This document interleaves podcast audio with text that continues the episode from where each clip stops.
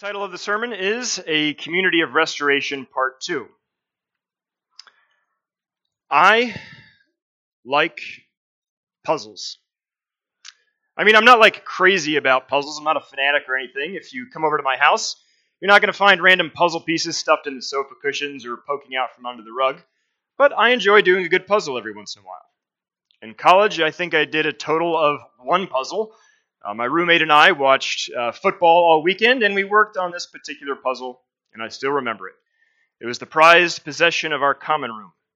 Jimi Hendrix playing a guitar in all of his glory. I don't particularly like Jimi Hendrix.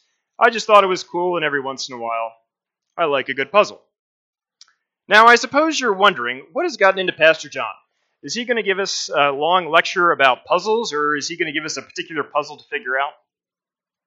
Nope. I just wish to tell you a fact about myself.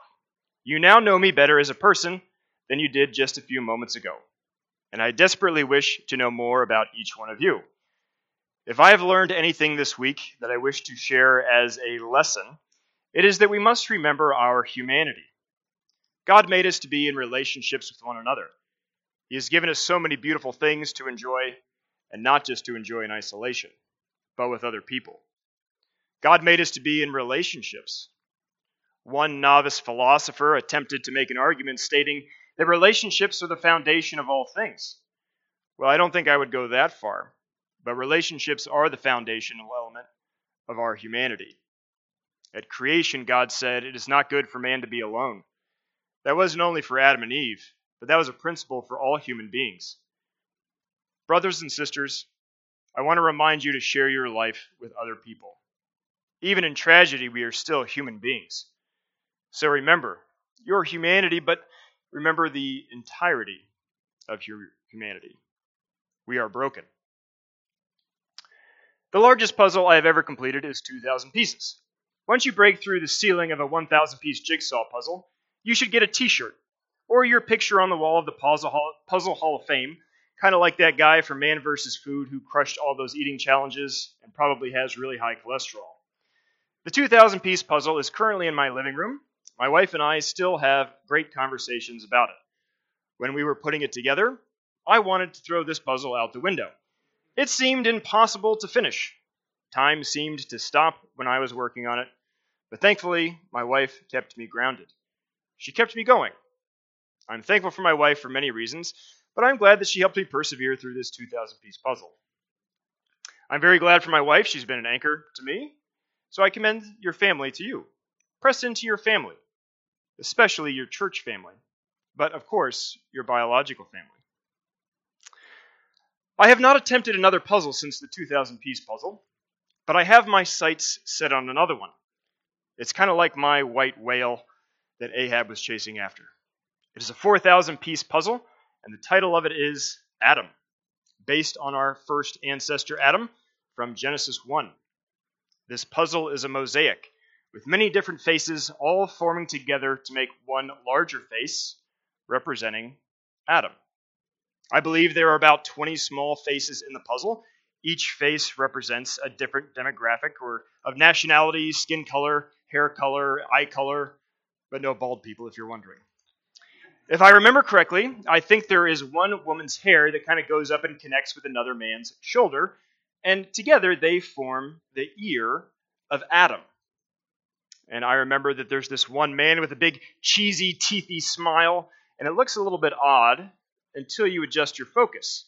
And then you realize that this smile is also Adam's eye.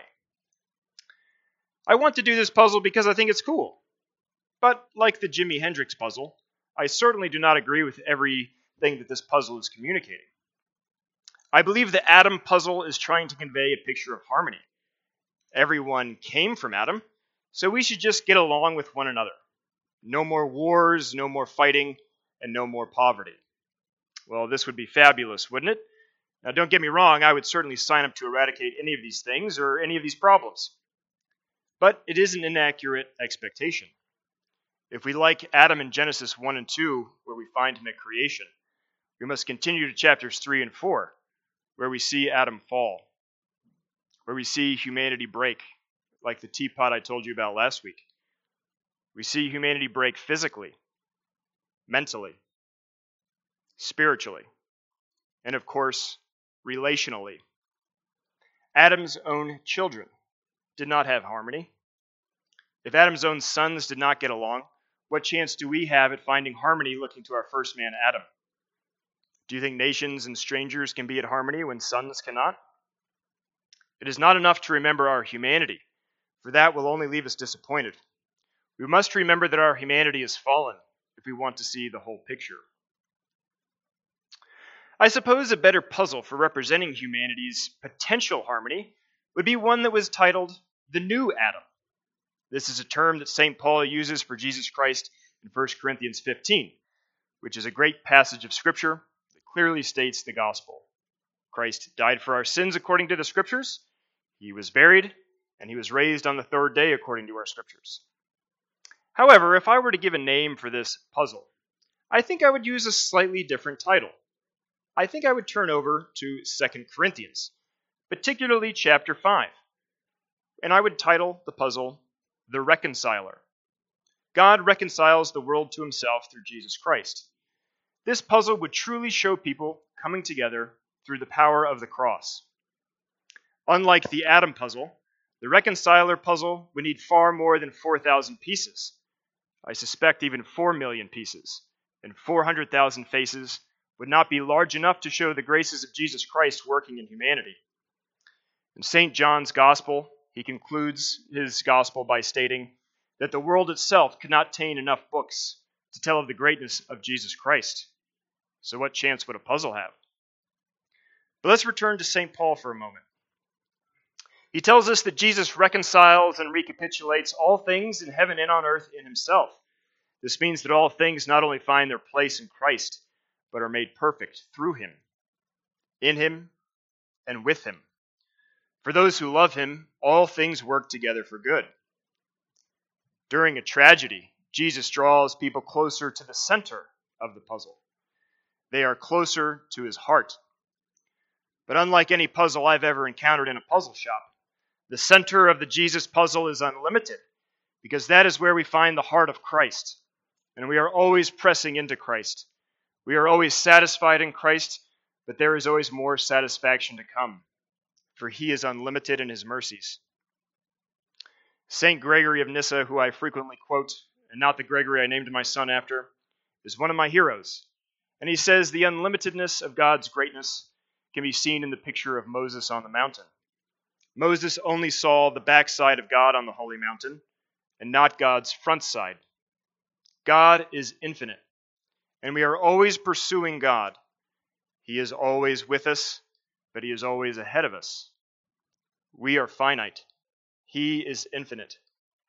We are limited. He is unlimited. Our understanding is dim, but his is brilliant. When we get a glimpse of just his hind parts, our face glows as Moses' did. We can never exhaust the infinite goodness of God in this life, and not even in the next. But this does not mean that we are not satiated by his goodness now. On the contrary, we are satisfied with him and in him, both now and in the age to come. For eternity, we will journey further up and further in, as C.S. Lewis puts it in his Narnia books. As we go further into the new Narnia, we only enjoy things more. And as we press into Christ, we will only enjoy him more. Always more of him to enjoy, but never unsatisfied. I think the Reconciler puzzle would not highlight the differences of humanity, their eye color, their skin color, or even their gender. Rather, those distinctions would slowly fade into the background as people press further and further into their new nature, which St. Paul also addresses in 2 Corinthians. We get a new nature through the cross, through the grace of Jesus Christ. We move from one puzzle to another, from the old man to the new. It is also in 2 Corinthians that we hear Christ's precious words to us. My grace is sufficient for you, for my power is made perfect in weakness. This is the verse that one of my dearest professors uses to summarize the gospel. Strength in weakness. On the cross, not only do we understand the nature of God, but you also understand the nature of humanity. For Christ is completely God and completely man, both natures in one person. Humanity being reconciled to the divine. According to Barth, Christ is like the center of an hourglass. God is at the top, humanity is at the bottom, and Christ joins them in the center. The weakness of God is strong enough to redeem humanity, but we must be willing to enter into weakness. On the cross, we see humanity's weakness, and we must embrace that weakness so God's power can be manifest in us. We must embrace Christ's death. Though we walk through the valley of the shadow of death, we will fear no evil. Why? Because God's grace is sufficient for us. When Paul writes this verse, he recounts a terrible affliction that he is enduring. A messenger from Satan has been afflicting him. He has pleaded with the Lord, yet the affliction remains. God allows people to remain in afflictions so that his power can be made known in them, not in small measure, but in a perfect measure. Ridgefield Baptist Church, I do not know why we are in this season of affliction, but there are a few things I do know. God's grace is sufficient for all who lean upon him. His grace is unlimited. Everybody can lean on him and it will never grow weary. God's power is made perfect in your weakness. Yes, I trust everyone will see a therapist, as will I. But Christ is the ultimate therapist and the ultimate healer. And I pray that you will pack your schedule daily with appointments with Christ. I believe that God has chosen you, RBC, for a very special task. This is your chance to be weak. The world around you wants power, but Christ wants you to be weak so that he can show you his power. For if you humble yourselves before Christ, you will never be humiliated. Rather, you will be granted power from on high. Press in to his power. St. Paul also tells us in his second letter to the Corinthians. Wait, by the way, have you noticed that I keep referring to 2 Corinthians? Of course you have. I know RBC, and I know that you are one of the brightest and smartest congregations I've ever known. Every one of you is among the most talented and the smartest, and now you are among the most humble and the weakest. I suspect that Christ's power is already being manifest in your weakness. I have bragged about you, congregation, to pastors all around the country this week, and I will continue to praise you as long as you continue to cling to Christ in your humility.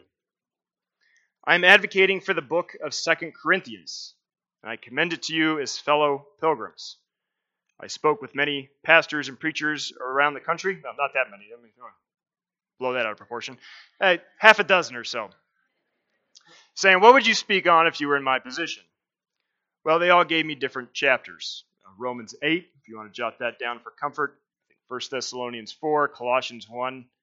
But I'm not leaving you with a chapter. I'm commending a whole epistle to you. The epistle of 2 Corinthians. I would love to have you slowly read 2 Corinthians this week. That is why I did not give you any scripture references. I want you to find them in the passage yourself. Read it again and again. Mark up 2 Corinthians. Write your favorite verse on the refrigerator. Use a washable marker and write it on your bathroom mirror. Take a permanent marker and write it on your hand. I know one elder who is already taking the time to read and reread 2 Corinthians 4, over and over again. It's one of the best chapters in sacred scripture. Verse 4, we have this treasure in jars of clay to show that the surpassing power belongs to God and not to us. We are afflicted in every way, but not crushed, perplexed, but not driven to despair, persecuted, but not forsaken, struck down, but not destroyed, always carrying in the body the death of Jesus, so that the life of Jesus may also be manifest in our bodies. For we who live are always being given over to death for Jesus' sake, so that the life of Jesus may also be manifest in our mortal bodies. So death is at work in us, but life in you. Paul was always being given over to death, that others might live. You right now, congregation, are being given over to a particular type of death. And I praise you for the death and the endurance that you had this last week. You did not fall away, but you were here this morning, and you are joining us online, eating the bread of Christ for food and drinking his blood rather than the treasures of this world. I will continue to praise you as long as you continue to cling to Christ, for that is what we were made for. You have become softened by your master. The good shepherd needed a firm rod upon us, but you did not run away. Instead, you remained, and you have learned to kiss the hand of him who has led you into this affliction, because you knew all along that this was from a loving hand. Verse 16. So we do not lose heart, though our outer self is wasting away, our inner self is being renewed day by day. For this light, momentary affliction is preparing us for an eternal weight of glory beyond all comparison, as long as we look not to the things that are seen, but to the things that are unseen. For the things that are seen are transient, but the things that are unseen are eternal. Our troubles are too heavy for us, and the thought of them grieves us. Yet Saint Paul is telling us that these are light, temporary, momentary afflictions that are preparing us for a purpose. What is that purpose? They are preparing us for an eternal weight of glory. You have glory waiting for you, congregation, but it is a heavy glory, the glory of God himself. And right now, all of us are too weak to handle that prize for which we are waiting. You need a firmer foundation to receive such a mansion from your master. Right now is the time to dig a deep foundation with God. Lay your foundation on rock with Christ, and you will receive an abundant reward. It is as if the great gardener has come to us with an invitation. He is willing to remove all of the weeds from our hearts. He is willing to remove all of those dried up and dead branches. Now he is going to dig up the rocks from your soul. He's going to take the hard soil and make it fertile. He's going to make us soft and fresh so that new life can sprout and flourish. There is a bountiful harvest in the distance. Maybe it's a long distance away, but I say the longer the better. For the longer we suffer, the greater the glory we will receive one day. Why do you want to stop the pain? Why do you want to get out of the refiner's fire early? If a lump of dirty gold was cut from a mountain and knew the potential of glory that it could have if it went through a fire, it would not ask that its time in the fire be cut short. It would not ask for the temperature to be decreased. It would cry out, "More time in the fire. Turn up the temperature hotter and hotter. Do not keep me from my future glory. Further up and further into the flame. For the more fire I take on, the brighter I will shine in the ages to come. I will not shine like simple gold, but I will shine like the stars of heaven." Look into the cross and tell your master, "I will join you in your pain. Just give me the strength to stand, and I will be your suffering body here on earth." Congregation, you will not shine like a human being, but you will shine like the morning star, like the sun itself at high noon. But in the meantime, we will cry out with St. Paul when he says, "Now I rejoice in my sufferings for your sake, and in my flesh I am filling up what is lacking in Christ's afflictions for the sake of his body, that is, the church." Congregation, though we stand before an evil enemy, who wants to throw us into a fire and even increase the furnace 7 times hotter, we will not bend the knee to the pleasures of this world, and we will not forsake the hope of the gospel. We will serve our God. We will serve him in the good times, and we will serve him in the bad times. We will even ask that the flame be increased not 7 times, but 14 times. RBC, you are like Shadrach. Your church leaders are like Meshach, and the elders are like Abednego. Together we have been tossed into the fire, but the flame shall not burn us. Instead, you shall find peace in the furnace. You will find solace and comfort. You will find freedom, for the Son of God is with you. The chains of our bondage will be burned off. Do not harden your hearts now. Turn to the Lord. Turn to him like you never have before. The impurities of our old nature are being melted away.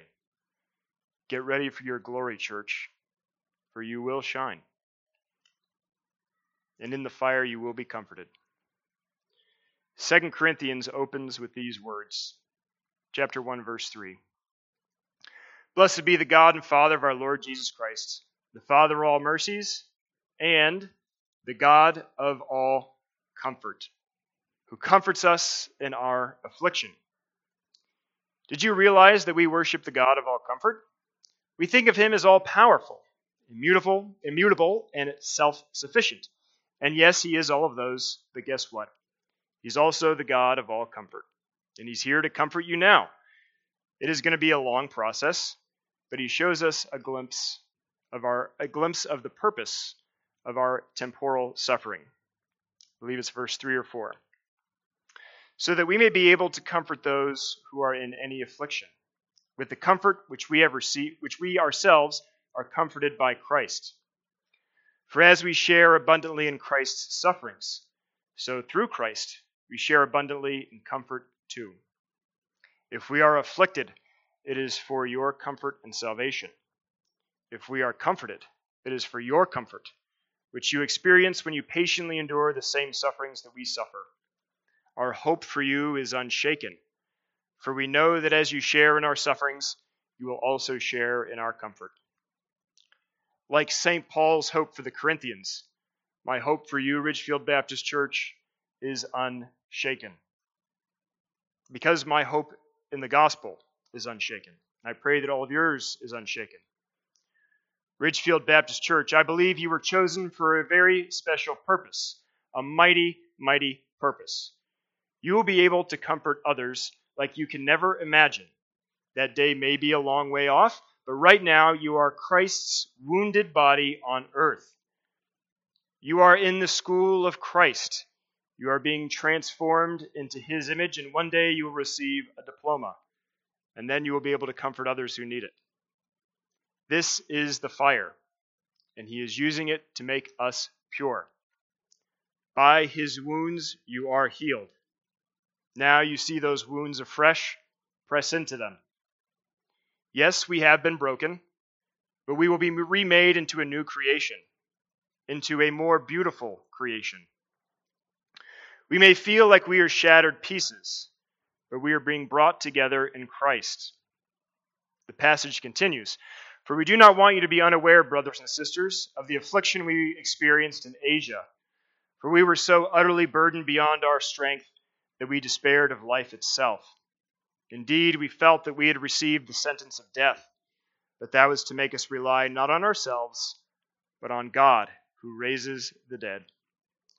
We must rely on the gospel now more than ever. Rely on Christ. His grace is sufficient for you. And I am completely confident that he is making us into a community of restoration, one that is restored and one that will help restore others. Let us pray. Almighty Father, who alone is the source of all comfort, please comfort us in our affliction, that we may turn to be a comfort to those who are in need.